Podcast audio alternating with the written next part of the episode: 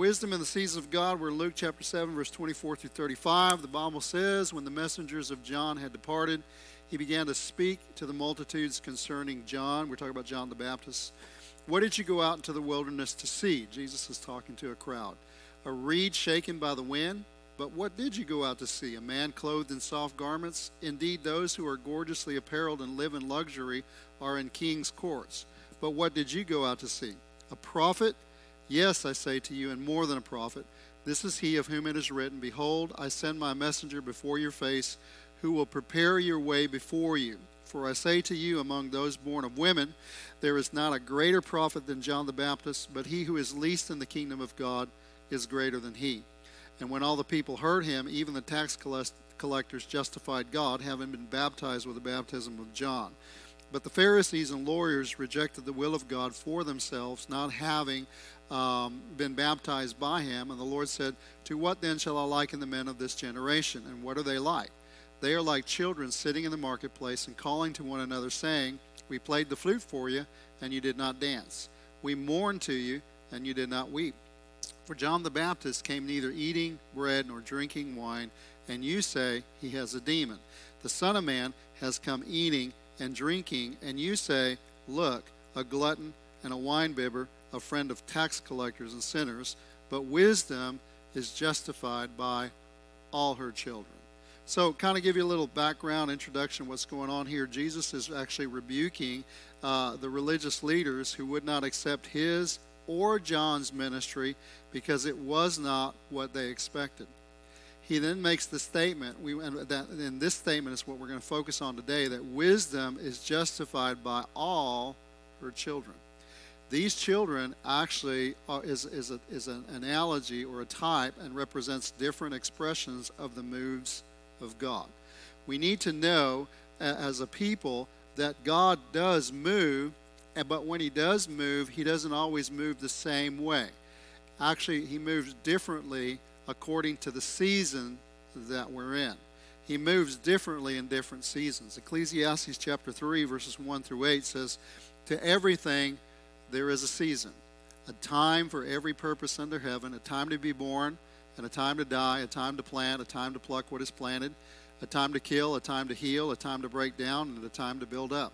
There's a time to weep, a time to laugh, a time to mourn, a time to dance, a time to cast away stones, and a time to gather stones, time to embrace, and a time to refrain from embracing, a time to gain, and a time to lose, a time to keep, and a time to throw away a time to tear and a time to sow, a time to keep silence and a time to speak, a time to love and a time to hate, a time of war and a time of peace. There is a time in, for everything that God is doing. To everything, there is a season, a time for every purpose under heaven. Now, with that in mind, also, uh, I want to bring out another scripture, and I want you to hold on to this while we move forward.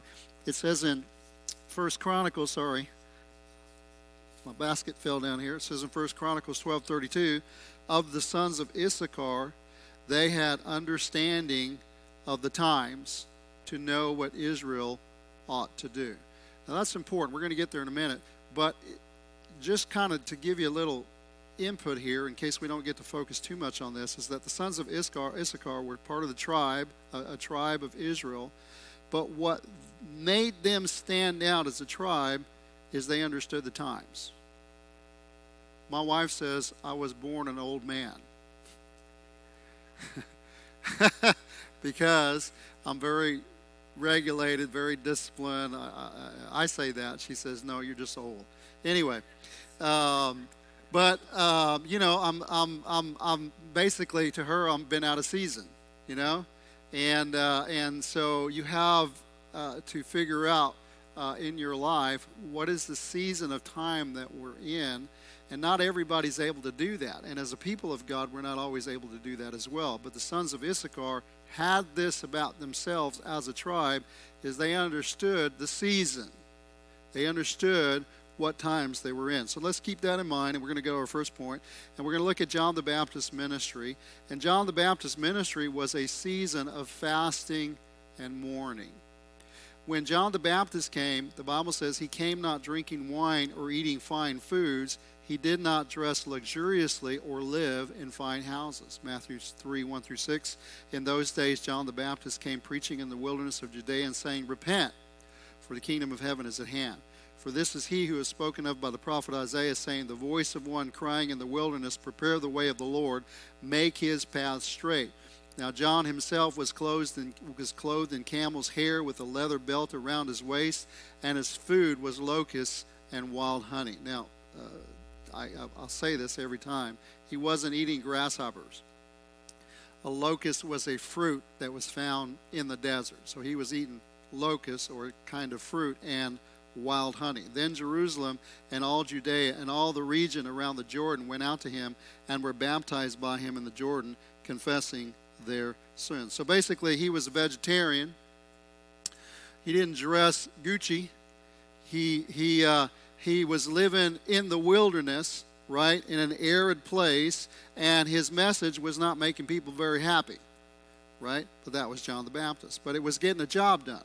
Causing people to repent and to confess their sins. Acts 19, 3 through 4, uh, Paul actually said, as he was talking to some people in Ephesus, Into what were you baptized? And they said, Into John's baptism. And Paul said, John baptized with a baptism of repentance saying that, to the people that they should believe on him who would come after him, that is, on Christ Jesus. In the book of Luke, chapter 20, verse 1 through 8, it happened on one of those days as he taught the people in the temple and preached the gospel that the chief priests and the scribes, together with the elders, confronted him and spoke to him, saying, talking about Jesus, by what authority are you doing these things, or who is it that gave you this authority? And Jesus answered and said to them, I'll ask you one thing, and, and you answer me. The baptism of John, was it from heaven or from men? And they reasoned among themselves, saying, If we say it was from heaven, he'll say, Why didn't you believe him?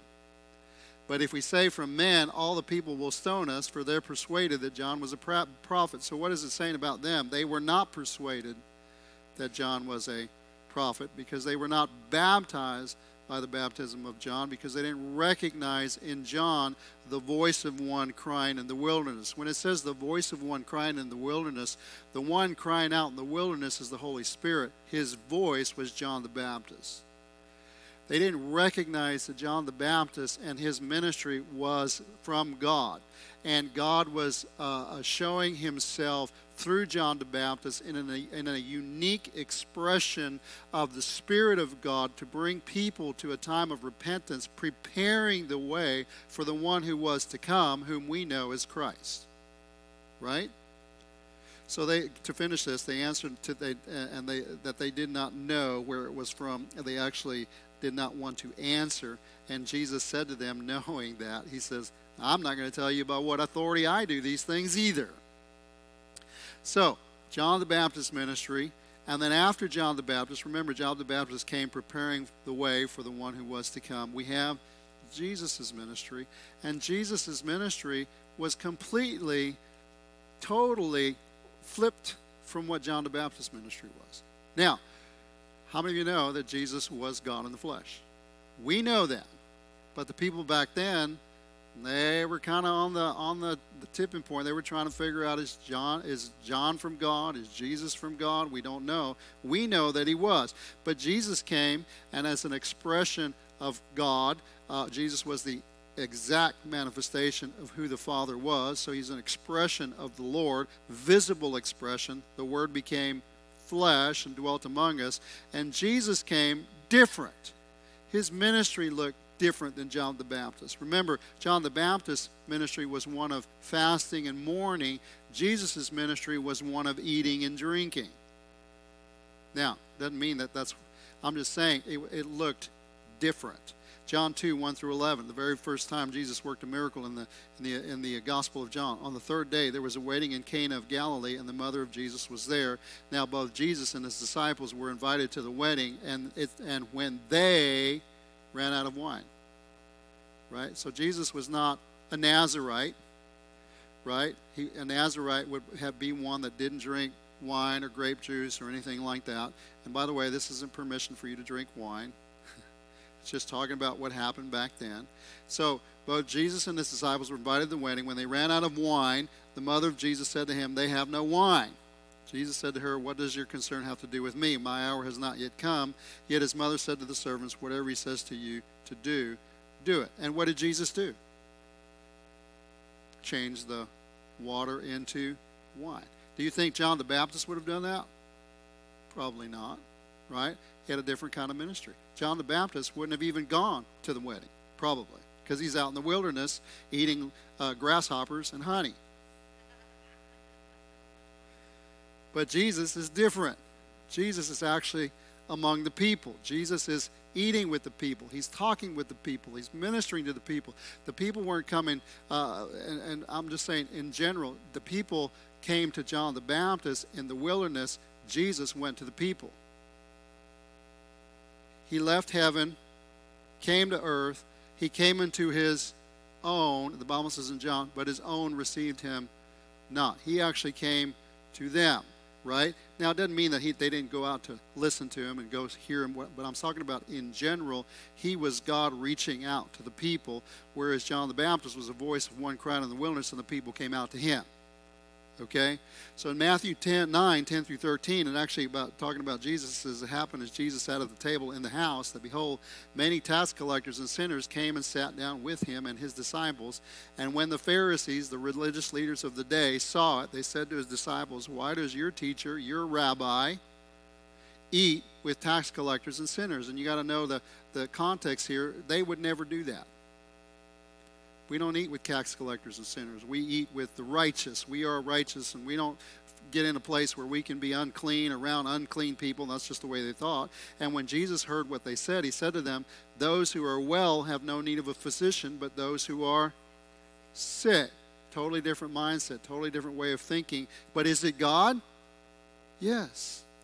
And he tells them, But go and learn what this means. I desire, and he's quoting scripture, I desire mercy and not sacrifice. For I didn't come to call the righteous, but sinners to repentance. So he's trying to give them an understanding of why his ministry is the way it, it is, because he came as a physician seeking to heal the sick, to bring them to a place of wholeness, whether through salvation, healing, however he did it. His goal was to bring them to a place of wholeness. John the Baptist ministry was to bring people to a place of repentance so they could accept the ministry and be prepared for the ministry of Christ when he came right?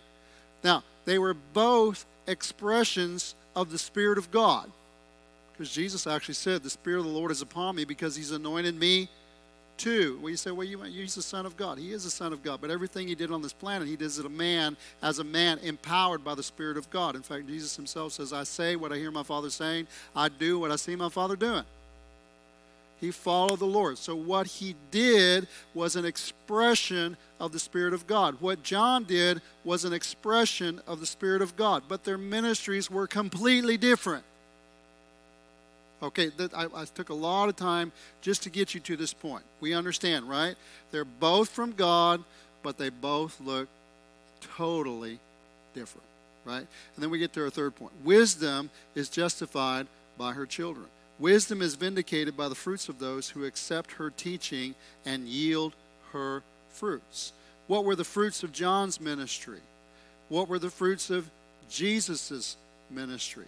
The fruits out of both of them were changed lives that were reflecting the righteousness of God. They came different, they ministered different. They both preached, Repent, for the kingdom of God is at hand, but their ministry looked completely different. But the fruit of both of their ministries was changed lives that were now reflecting the righteousness of God. Do you, you understand what I'm saying?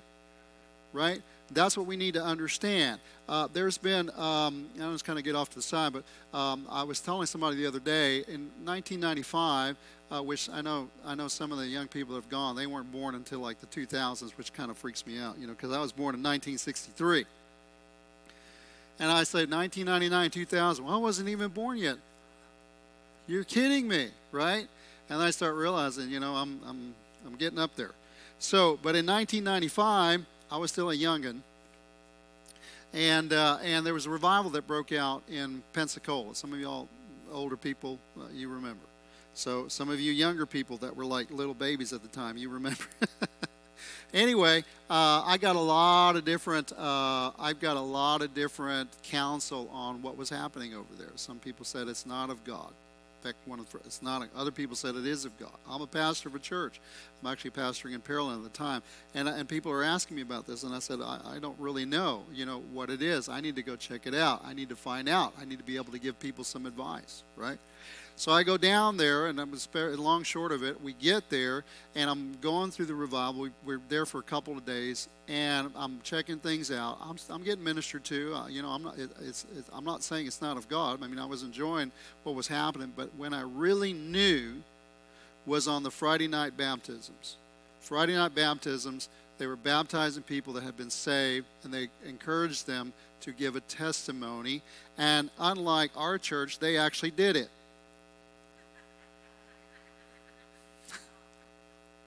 Sorry, guys, I love you. But not our strength right now, but we got to work on that. All right? So anyway, what happens up there? They get up there, and uh, and I, and and one. I remember one girl. I think it was uh, the gist of it was I was a prostitute. Somebody from the revival came and they started telling me about Jesus. I accepted the Lord. I got saved. I'm no longer a prostitute anymore. I'm living for God. Another guy. I was a drug addict. Uh, somebody came from the revival, ministered to me, told me about Jesus. I got saved. God delivered me from drug addiction. Well, then I knew at that particular moment, this is God. Why? Because of the fruit of the ministry, because they were changed lives. We want to judge whether something is of God or not by the expression, but we need to judge whether something is of God or not by the fruit. You understand? We may not like the expression. There was a lot of people that didn't like John the Baptist, but the fruit was changed life. Other people may not have liked Jesus, but we know the fruit is changed lives. We can't be judging by the expressions. We need to judge by the fruit, right? Uh, some trees don't suit my liking, but their fruit really suits my liking. You understand? It may not look as pretty as another tree. Then you got another tree that looks really pretty and it doesn't produce any fruit. You got a tree over here makes looks a little scraggly, but as it grows up, it produces succulent fruit. We can't be judging by the expression. We need to judge by the fruit. And that's kind of where I'm going for. I'm, I'm, i know I'm really touching on this a little bit, but I want you to get what I'm what I'm seeing here. When wisdom is vindicated by our children, what I want you to see is that both of these ministries, John the Baptist and Jesus, were of God, and the fruit of their ministry was changed lives reflecting the righteousness of God. Matthew 3 1 and 2, as I already said this a couple of times, in those days John the Baptist came preaching in the wilderness, saying, Repent, for the kingdom of heaven is at hand. He is the voice of one crying in the wilderness. The Holy Spirit was the one crying out. John the Baptist was the voice. Jesus was baptized in the Spirit and immediately began to proclaim that the kingdom of God was at hand. Luke 4:16. So he came to Nazareth where he'd been brought up, and as was his custom, he went into the synagogue, stood up to read, handed the book of the prophet Isaiah. He opened the book, found the place where it was written, "The Spirit of the Lord is upon me, because He's anointed me to preach the gospel to the poor, to heal the brokenhearted, to proclaim liberty to the captives, recovery of sight to the blind, set at liberty those who are oppressed, to proclaim the acceptable year of the Lord's favor. So, why was he doing that? Because that was the expression of God through his ministry. John the Baptist didn't do this. John the Baptist preached, Repent. Kingdom of God is at hand. Change your ways uh, do things different in your life. But Jesus came actually healing the sick, delivering, setting people free, causing the lame to walk, the blind to see, to proclaim the acceptable year of the Lord. By the way, if you were to go back to Isaiah, Jesus left something out the day and the day of vengeance of our God. Well, there's a lot of people that want to preach the day of vengeance of our God, but that wasn't the season. When was the season for the day of vengeance of our God? It's actually going to be different than what you might think. We might think, well, that's, you know, we got to come preaching hellfire and brimstone, and I'm not against that. I'm just saying, but actually, I believe the day of vengeance of our God, I heard this that really resonated with me, was the day that Jesus won the victory over death, hell, and the grave. He spoiled powers and principalities and rulers. He spoiled them and made a public spectacle of them at the cross of Calvary. That was the day of vengeance of God. But it wasn't a day of vengeance against people, it was a day of vengeance against the enemy that held God's people captive. Right? Anyway, that was for free. Let's get back. Matthew 4:23 Jesus went about all Galilee teaching in their synagogues preaching the gospel of the kingdom and healing all kinds of sicknesses and all kinds of diseases among the people. Do you see that the spirit of God was empowered with the empowering presence behind the ministry but both of these men's ministries yet their ministries had completely different expressions. If you had the expectation of a Jesus ministry when John the Baptist came, you would have rejected his ministry it didn't look like what you were expecting. So you, may have wanted to dance, but the season was to repent. Remember, Jesus was a feasting ministry, John the Baptist was a mourning ministry. We played the flute for you, but you didn't dance. We mourned, but you didn't. I mean, we uh, played the, the flute for you, you didn't. Oh. Those fingers. Those fingers are sticking. no, not you. It's me, my fingers. Okay. Like the sons of Issachar. Remember that? It was and is important to know the seasons of God. Why? So you can respond to the voice of God and the move of the Spirit that is taking place. It's wisdom to know what is the season of God. If you had been expecting a John the Baptist when Jesus came, you would have missed out on the move of God as well. In fact, many did because Jesus didn't fit their expectations of what the Messiah was supposed to be. Your expectations of mourning would have been unmet and you would have passed up on the move of God in front of you. There many, many have been many revivals that have broken out uh, in our midst throughout history, but even within the time that I've been born, there have been different revivals, and they all had different expressions. And always it was, is this God? It doesn't look like the last revival. Doesn't look like what I think revival should be happening. Uh, uh, I remember uh, back, I, I was, uh, I got to go back and remember when I was preaching there. I went. I was 1991 and 1995, and Rodney Howard-Browne came to um, uh, Fort Worth, and we went down to Calvary Temple where the meetings were, and and he would preach, and all of a sudden people would just start breaking out in joy. And in fact, come to find out that I had actually started in Toronto, and and many people were being, but it happened throughout the world. They all had that. People would come, and then all of a sudden it was it was a season of joy, and people were like, uh, you go to if YouTube had been around at the time, you would have had thousands of people saying why this is not God and why these are false prophets. Right? I want to counsel you guys that don't believe everything you read on or watch on YouTube. All right? Don't do that. I'm not saying that you can't be wise and listen. I'm just saying don't be infected by a spirit that's trying to constantly judge whether somebody is a false prophet or not. Somebody can be different in a different season, have a different ministry, and not be a false prophet. Oftentimes, what we want to do is this is not what I think, therefore, it's a false prophet. It's not what I read in Scripture, therefore, it's a false prophet doesn't match my presuppositions, therefore is a false prophet. And the other thing that we often fail to realize is that sometimes what they do is they point out the errors of people. I want you to know if they scrutinize my ministry as small as it was, you would find multitudes of errors. When I preach, sometimes I say things and think to myself, no, I don't agree with that.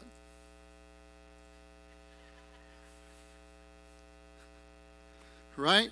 Can you imagine somebody that's preaching every day on the radio all the time or on TV all the time and people are putting a fine tooth comb and you know what? It doesn't if if you're going to live under that you have to have every every jot and tittle dotted down and make sure you don't make one mistake. And even then they're going to find a reason to criticize you. Oh man the guy's just legalistic. All he does is read his message. Well the reason he's reading his message is because he's tired of people you know uh, uh, claiming that he's a false prophet. And sometimes if you were to do like like uh, I know I'm jumping off in a I'm jumping off in the river. I'm going down a rabbit trail really bad right now. But imagine if what they would have said about Peter. Oh, Peter's walking on the water. They would have said, "Hey, look at the miracle." They were they were saying he's a false prophet. He's doing stuff you're not supposed to be doing. That's witchcraft. That's sorcery. Look what he's doing. But who was there? Jesus. Even they said, the disciples said about Jesus himself who was walking on the water, that ain't God. What did they find out later? It was God. Luke 5, 33 to 39. They said to him, Why do the disciples of John fast often and make prayers, and likewise those of the Pharisees, but you eat and drink? And he said to them, Can you make the friends of the bridegroom fast while the bridegroom is with them? In other words, it's a season for feasting. But the days will come when the bridegroom will be taken away from them, then they will fast in those days. Then he spoke a parable to them No one puts a piece from a new garment on an old one, otherwise the new makes a tear, and also the piece that was taken out of the new one does not match the old. And no one puts new wine into old wineskins, or else the new wine will burst the wineskins and be spilled, and the wineskins will be ruined. But new wine must be put into new wineskins, and both are preserved. And no one, having had old wine or having drunk old wine, immediately desires new, for he says the old is better. Now that's not a that's not a positive statement. Jesus is saying is that I want to give you new wine right? But in order to get new wine, you have to be a fresh wineskin. You have to be pliable. You have to allow uh, uh, you yourself. Not you're not going to change what God does, but you, in order to to understand and to receive what God does, you have to be pliable in your thinking and recognize that God may be doing something differently. But the problem is, we know in the natural, whether you drink have drunk wine before or not, in the natural, old wine is always better than new wine because the new wine has to age. Because if it hadn't aged, it's not going to be good. But what we don't realize is that with God, the new wine can be better than the old wine because God's not limited to the natural way of doing things. In fact, I read to you about what happened at Cana in Galilee, and Jesus made new wine out of water and the guy that tasted it said, This is better than the old stuff that I had. Right? The people of this day, of John the Baptist and of Jesus, recognize the moving of God in both their ministries, and those that responded accordingly receive what God had made available for them. You realize the people that responded to John the Baptist ministry, a ministry of uh, fasting and mourning, also were the ones that responded to Jesus' ministry a, a ministry of feasting, eating, and drinking. So the people that were that were in one season with John the Baptist also understood that God came in a different expression, in a different season with Jesus. And they were able to make the switch. The Pharisees didn't accept John the Baptist's ministry, and they also didn't accept Jesus' ministry. And the bottom line is, I don't think they were going to accept anybody's ministry except their own. In the same way, we must follow the leading of God in the season that God is moving in. We can't afford to miss what God is doing because of wrong expectations of what God should be doing at this time. Oftentimes, we as the people of God can fall into the orbit of someone who is teaching us that it's not the season for something. Like I said, YouTube, uh, Facebook, all these other people. And here's here's what you need to understand. There's a couple of things that can be happening there. One is either they are in the wrong season themselves and they don't realize it, and they're seeking to convince those who will listen to them that they need to join them in the season they think we're supposed to be in, but they're not in the right season. All happens all the time. Or that is the season for them. But what we need to understand that what the season is for them is not always the season for us.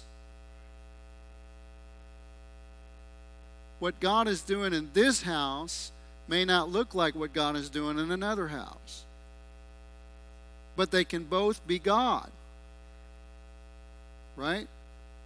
And that's what we need to understand we need to be open to the fact. But so, so what happens is like, and again, I don't do a lot of this, but it's just I would imagine some of you must be doing it. you know, um, you go to YouTube and, and they say that ain't God, this ain't God, whatever the case may be. You know, this is what what should be happening. This is how it should be taking place, whatever the case may be. But you know, if you were to do a little bit of background on them, they, they don't have ministries. Their only ministry is to criticize other people. That's their ministry. And in criticizing other people, that's how they get a following. How they get a following is how they get a ministry, is how they get whatever the case may be. Uh, we don't need to be critical of other people. There are going to be always people that are out of season, out of touch, that are wolves in sheep's clothing. They're all, you're always going to have that. But if you start looking for wolves and start looking for false prophets and start looking for all of that, your heart is not going to be in the right place. And if your heart's not in the right place, you're not going to recognize when God is here. Because what it takes is it takes a heart that is open to the moving of God. And if you're constantly looking in fear, criticizing over the pe- other people, then you're not listening for God anymore. You got your eyes on what the enemy's trying to do. Jesus said, My sheep hear not the enemy's voice. Now we're supposed to be wise as serpents and gentle as doves. I understand that. But he said, My sheep hear my voice. Keep your eyes on God. Ecclesiastes 3 and 8. There is a time to love and a time to hate, a time to war and a time of peace. There are different seasons in God. And even within the house, we can be in different places. The problem that we have sometimes is we want everybody to be in our place. I, I, uh, I always get a kick out of used to have people come up quite a bit. Not, not as much anymore, but they used to come up and say, uh, This is what I believe. That's fine. Not really ask me. They're asking me, What do you think about this? But they don't really want to know what I think. They want me to be in agreement with what they think. Right? And I will tell them, We're just going to have to disagree. Right? That's good for me, but what I've found over time is not good for them. No, they have to convince me why I'm wrong and I need to listen to them and do it their way, whatever the case may be. You know what? You just may be in a different season. We don't always have to agree. You see, the pro- now I'm really getting off on a rabbit trail.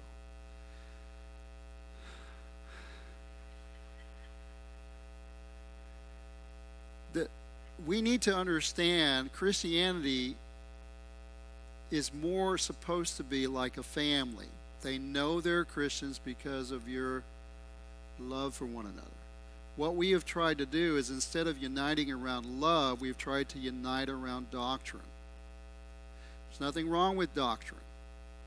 But what you understand is that in a family, I was watching the, the Bryan's family have a little daughter about this tall, and they have another daughter about this tall, and then you have mom and dad are this tall, but that's just their physical stature. But then their age, you have one's like five, and one's like 12, and one's 14, and one's, we won't get into the rest of that.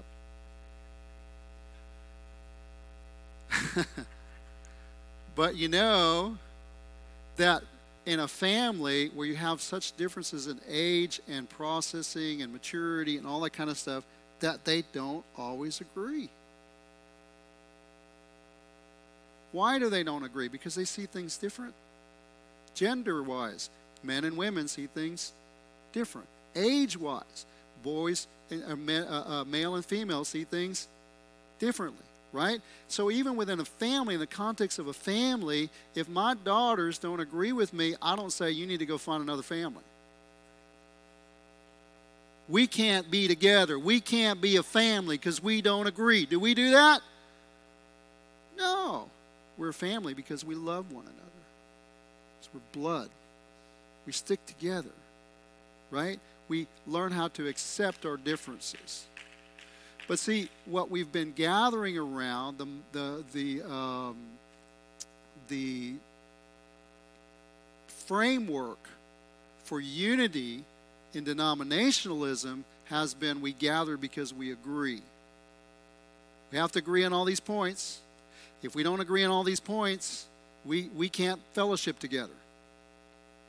We can't be together. We can't. You need to go find another church, or we need to find another church, or whatever the case may be. But we don't. We don't agree 100% on all these doctrinal points. There's no unity, and if there's no unity doctrinally, there's no unity. And and I'm not opposed to being the same doctrinally. I'm just telling you that even in a family, you can have differences of agreement and still be together and love one another. We need to bring that model back.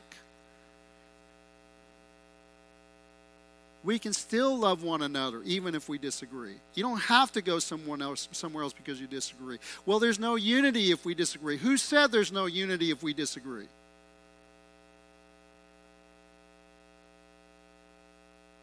I got off on a rabbit trail. I don't know if I found any rabbits there or not, but I got to get back. There are seasons, there are different seasons in God. There are seasons to pray. There are seasons to fight. There are seasons to soak. There are seasons to act. All of these are expressions of God, and wisdom is justified by her children.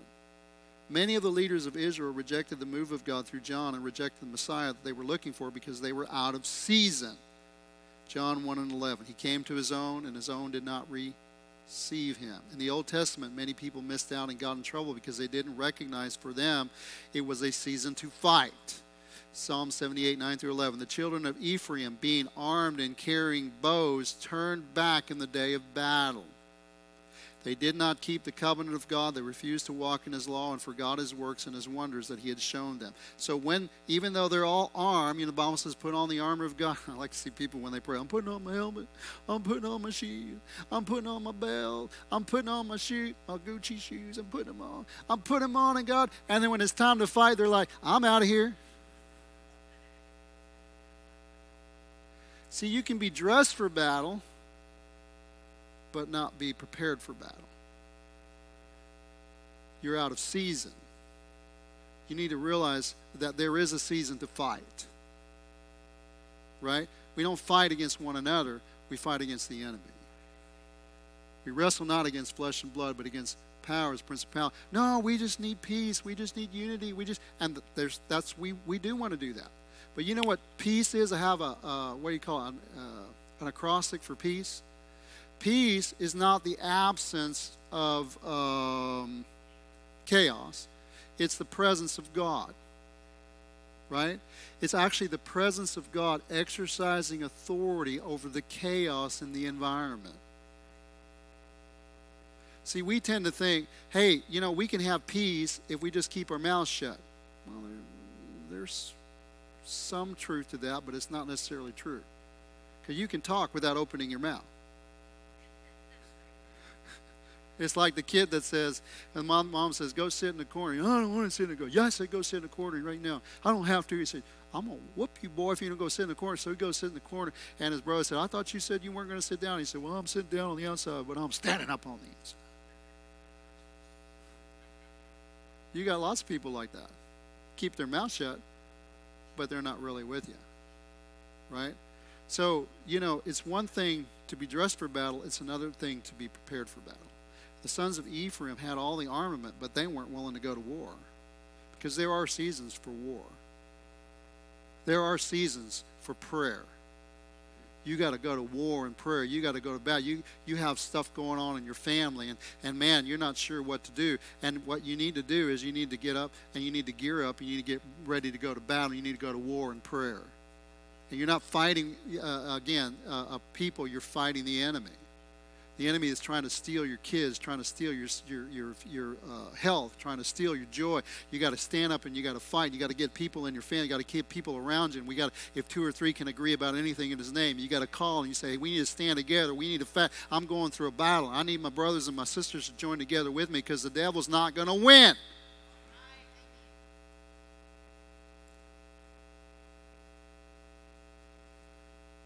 That the Ephraimites turned back during the time of battle and they missed the season that God was leading them into. 2 Samuel 11 1. It happened in the spring of the year at the time when kings go out to battle. So, what's the season?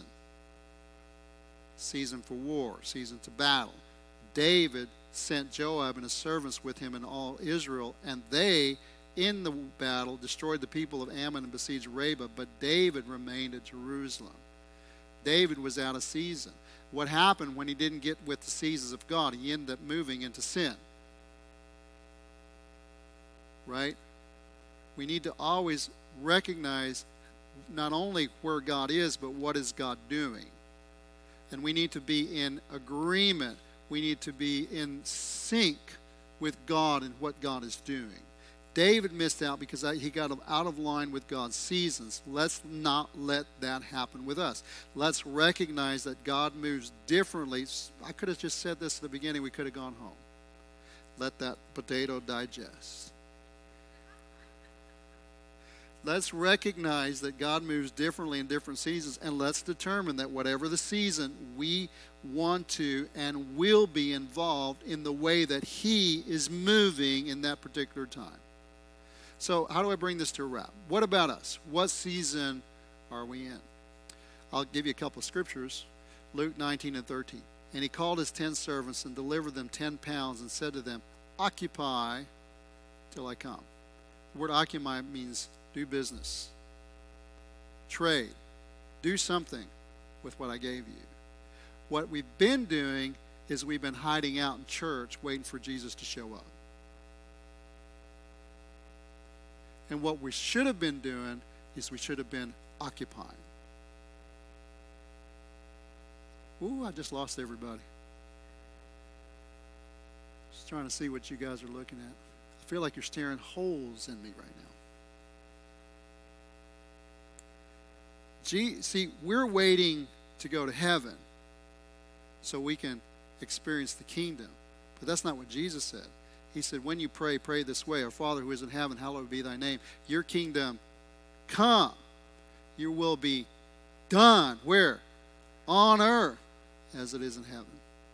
Matthew 11, 11 through 12. And from the days of John the Baptist until now, the kingdom of heaven suffers violence, and the violent take it by force. Ephesians 6, 10 through 13.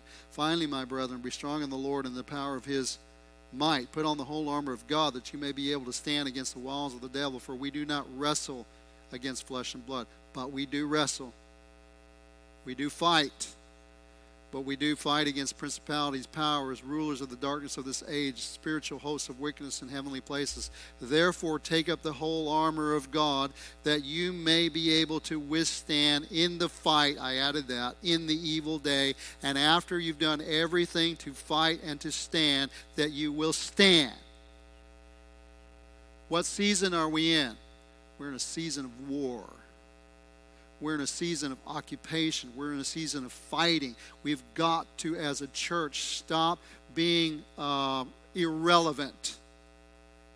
We complain about the darkness. We complain about what's happening in the culture around us, and, and we find scriptures to justify our, uh, um, our, um, uh, not doing anything. I'm trying to figure out the word for that. Our passivity, our what? Yeah, our, uh, our idleness, our apathy. And we say, Oh God, you're coming back. He's not coming back for a church that's weak and immature. He's coming back for a bride, a spotless bride without spot or wrinkle. He's coming back for a mature bride. He's not coming back for an immature bride. He's coming back for a mature bride. What does a mature bride look like? It's one that's doing things, uh, preparing itself by doing the work of the kingdom a bride that's come together and, and is unified. And the reason that there's darkness in the world is because the church has vacated its position.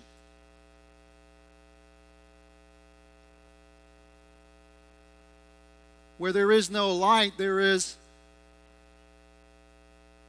So what, what we say, there's no light in government because Christians say it's not for Christians to be involved in government. Hogwash, that's a lie from the enemy. There's no light in schools because Christians say, well, we can't, you can't, we can't be Christians in schools. Hogwash, that's a lie from the enemy. Well, we'll get in trouble. So did Daniel, Shadrach, Meshach, Abednego. So, you know, all these people, they got in trouble, but they didn't back down. And you know what happened? So did Joseph. The light overcame the darkness.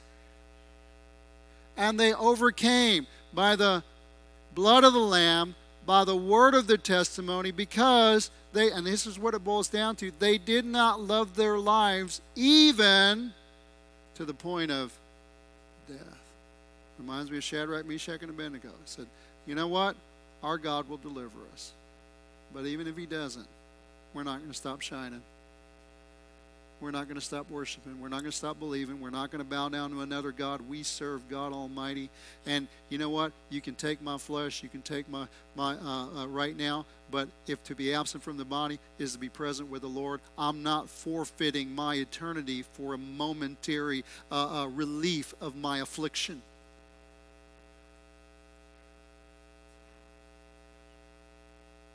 God put me here to do something, to make a difference, to pray, to stand, to bring the kingdom of God into manifestation. And I'm just telling you, I'm giving you notice right here. This is where I stand.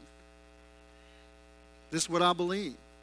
You're welcome to believe differently, but you're going to have a hard time with me because it's, it's only going to gear up a little bit. We are supposed to be relevant, powerful, and we are supposed to be uh, uh, leaven in the world that we live in, and we're supposed to make a difference. We're supposed to be involved politically. We're supposed to be involved in the educational system. We're supposed to be involved in the economic system. We're supposed to be involved in families, getting family. We are supposed to be involved in every dynamic of life because when we do, we bring the kingdom of God and the values of the kingdom, and we are what leavens that system and brings the kingdom of God into manifestation in that area. We're going to be challenged. We're going to have to fight. But I'm telling you that Jesus doesn't excuse us because it's hard and because there's a fight. He sends us out there anyway. And He has the answer to every problem. Well, why aren't I getting any answers? Because you're not facing any problems. Because every time there's a problem, we hide, we back off. But Jesus said, have God-like faith. Speak to the mountain. You can't speak to a mountain you're not willing to recognize. You can't speak to a mountain you're not willing to face. And as a church, Jesus is calling us to speak to the mountains, to deal with the problems of society. God wants to be glorified. He wants to show himself strong, not for his ego, because but it's when people see who God is, is when they see and recognize there is a God. But in order for people to see who God is, the Bible says, Arise, shine, for the light has come, and the glory of the Lord has risen upon us, you, the church of God. But in order to do that, we have to rise and stand and be what we're called to be. Amen? Amen.